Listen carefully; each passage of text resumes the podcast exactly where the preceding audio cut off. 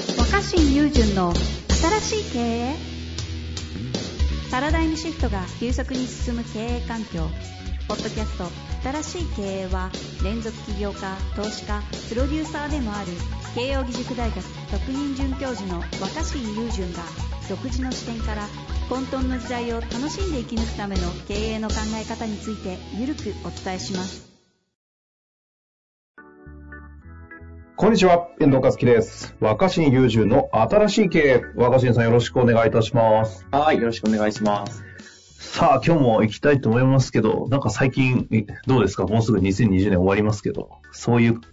こと考えないか。うん、でもあの、僕立ち止まるのが好きなんで、あ、そうですか。意外ですね。 2000うん、2020年ってやっぱ誰にとっても立ち止まる、立ち止まらざるを得ない年だったじゃないですか。確かに。うん、立ち止ま、まあその、おかげさまでそんなになんかね、仕事がなくなっちゃったってことはなかったけどう、んうんあの、うん、家にいる時間も長かったし、うん。はいは。ないんか、立ち止まっていろいろ、あの、悶々と考えるのが好きだったんで、あうん。そこは楽しかったかなと思いますけどね。あなんか、これといった、なんだろうう動きはあるもんなんですかこういうことに気づいたとか、こういうこと始めたとか。うーん、いろんなこと気づいたけど、そうだね。あの、なん例えばだけど、うんうん。あの、なんだろうな。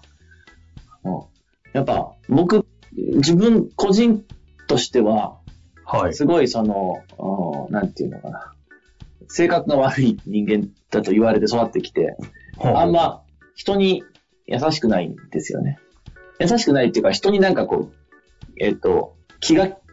おも思いやりがないっていうか、気が利かないんですよ。気が利かないし、思いやりがないから、あうんうんこっちから先回りして何かしてあげたりって苦手なんですよ。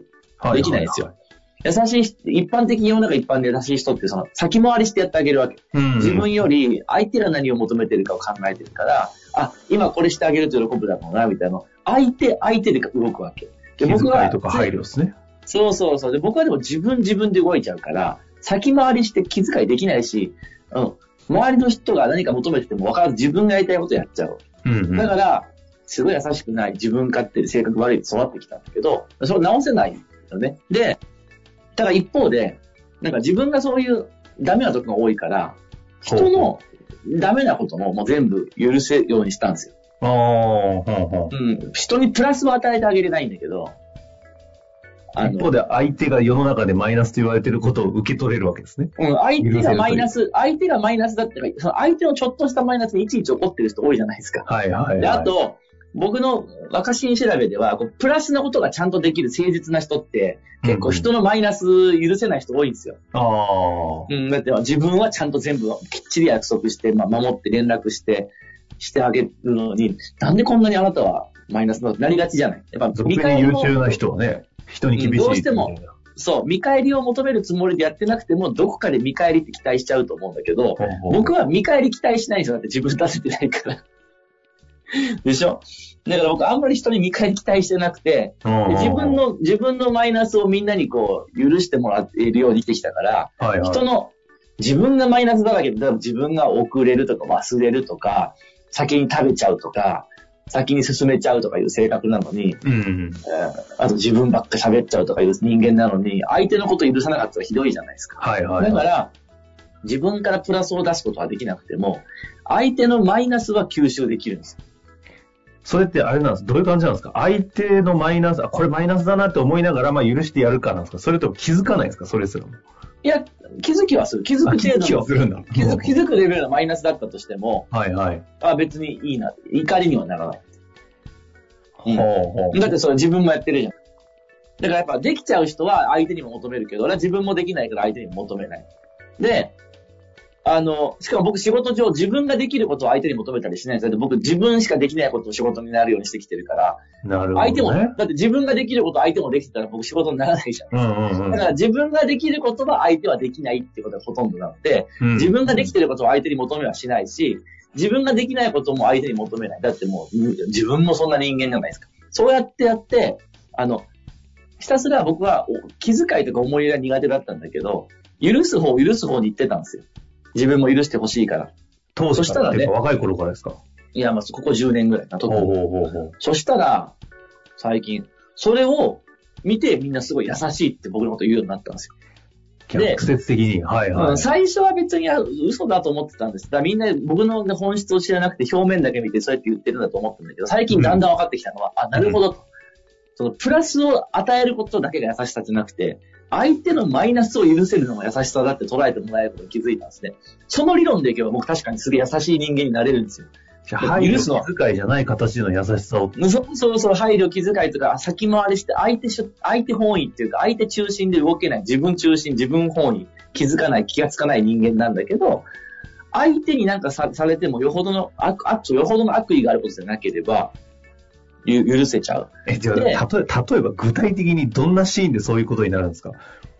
なんかものすげえもの許してそうですけど。いやいや、別にどんなシーンって言っても、なんか別にそれ約束したけど、ごめん予定入れられないごめんとか、やっぱり予定変えてもあるし、あー進めようって言ってたけど、うまく進んでないとかもあるし、なんかもう忘れちゃったとか、あと、あのちゃんと聞いてなかったとか、いくらでもあるよ、そん なの。てか、待って、 全部若新さんの話に聞こえますもん。うん、だだけど、それって、どんな人でもそういうとこは持ってるじゃん。はでもそういうのみんな隠さなきゃとか、そういうとこ見せちゃいけないと思って生きてるから辛いわけじゃん。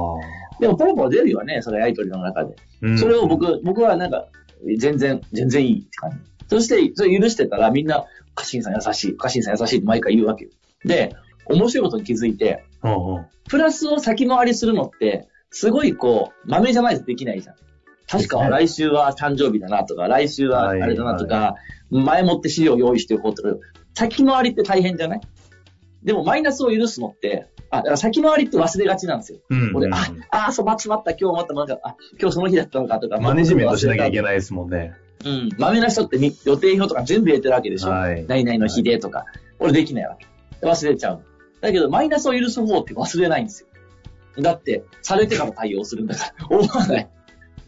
この場相で手がなんかちょっと、相手がちょっとマイナスみたいなことをした時に反応すればいいから、忘れることはない。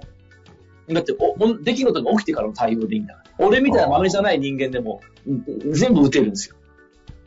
だって、球が来てから打てばいいんだから。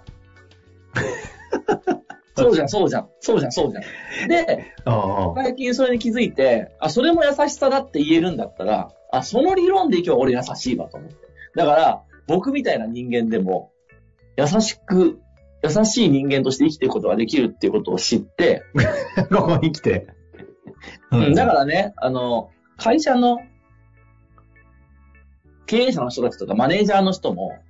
その方がいいと思う。なんか優しいリーダーとか優しい上司になるために、こう、先回りしてやってあげようってしちゃうと疲れるじゃん。うんうんうん。部下が困ってることないかなってさ、いや、先回りできる人ってすごいよ。本当に優秀な人は全部先回りして考えてると思う。でも、じゃなくて、後輩とか部下がやらかしたことをちゃんと許してあげて、協力してあげるとか、助けてあげるとか。ああ、はいはういん。そうそう、やらかしたことを助ける。やらかしたことを一緒に悩むっていう風にするのも優しさだし、信頼を勝ち得ると思うんだよね。全部先回りしてやってくれてる人確かにすごいけど、その信頼得るの超大変だし。確かに、許してくれないリーダーってししんどいっちゃしんどいですしね。うんでしょでそうするうと、んだからその先輩や上司ができるすごい人だったら部下も頑張って自分もできる方に行かなきゃってなるし、それでこうできる人とできる、できる上司とできる部下のチームできりゃすごいけど、まあ僕、めったに見たことないもん、そんな関係。うんうんう。うんん、それよりは、まあお互いになんかこうミスっちゃったこととか忘れちゃったことを素直に、素直に打ち明けて、すぐフォローしてもらえる組織の方が結果強いと思うんですよ。だって、その方が相談しやすくなるし、隠蔽とかもなくなるわけでしょ。はいはい。うん。もう今日これ質問できないんで、もうこのまま行きたいと思うんですけど、こいれやちなみにまこのうんスタートは時間が空いた中でいろんな気づきがあったって話あったじゃないですか。うんい今みたいな。何がきっかけでどのように思考してってその話になるんですかや、それはよくわからないんだけど、でもね、その、僕の癖としてこれ全然おすすめできる話じゃないんだけど、うほう。いや、その、い毎日毎日やらなきゃいけないことありますよね。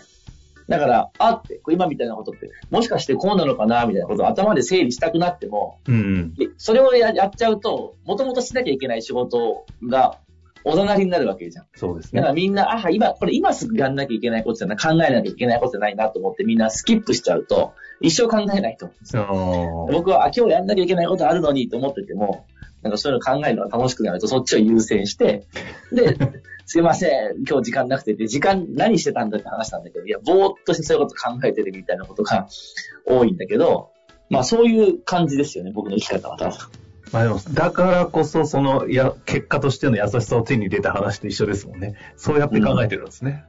うん。ああ、新しい優しさね。この話もまさに、まあ、新しい経営を吹き飛んで、なんか新しい、なんだろう、 生き方みたいになっちゃいましたけど。いやいや、でもまあでも、あの会社の僕は上司、先輩と言われる人、うんマネージャーと言われる人とって、あの、一つの新しいやり方だと思う。いや、もちろんその全部先回りしてやってるのは得意な人はそれでいいんだけど、でもさ、先回りして常にこう得点を得続ける人生ってさ、それが終わったらもうダメになっちゃうから、うんできなくなったら終わりになっちゃうのはしんどいと思うんだよね。なるほど。うん、許してもらう。お互いに許し合うことによって信頼関係を作って。それちなみに、だから許すかってなあなあになるかっていうと別に逆になあなあにならないんですよ。で許してあげることによってそこでフォローするっていうか、うんうんうん。僕はなんかこう、その、やっぱりね、強いチームってその、つどつど適切なフォローが入る組織こそ強いっていうか。ほうほうほうう。でん、ここで言うフォロ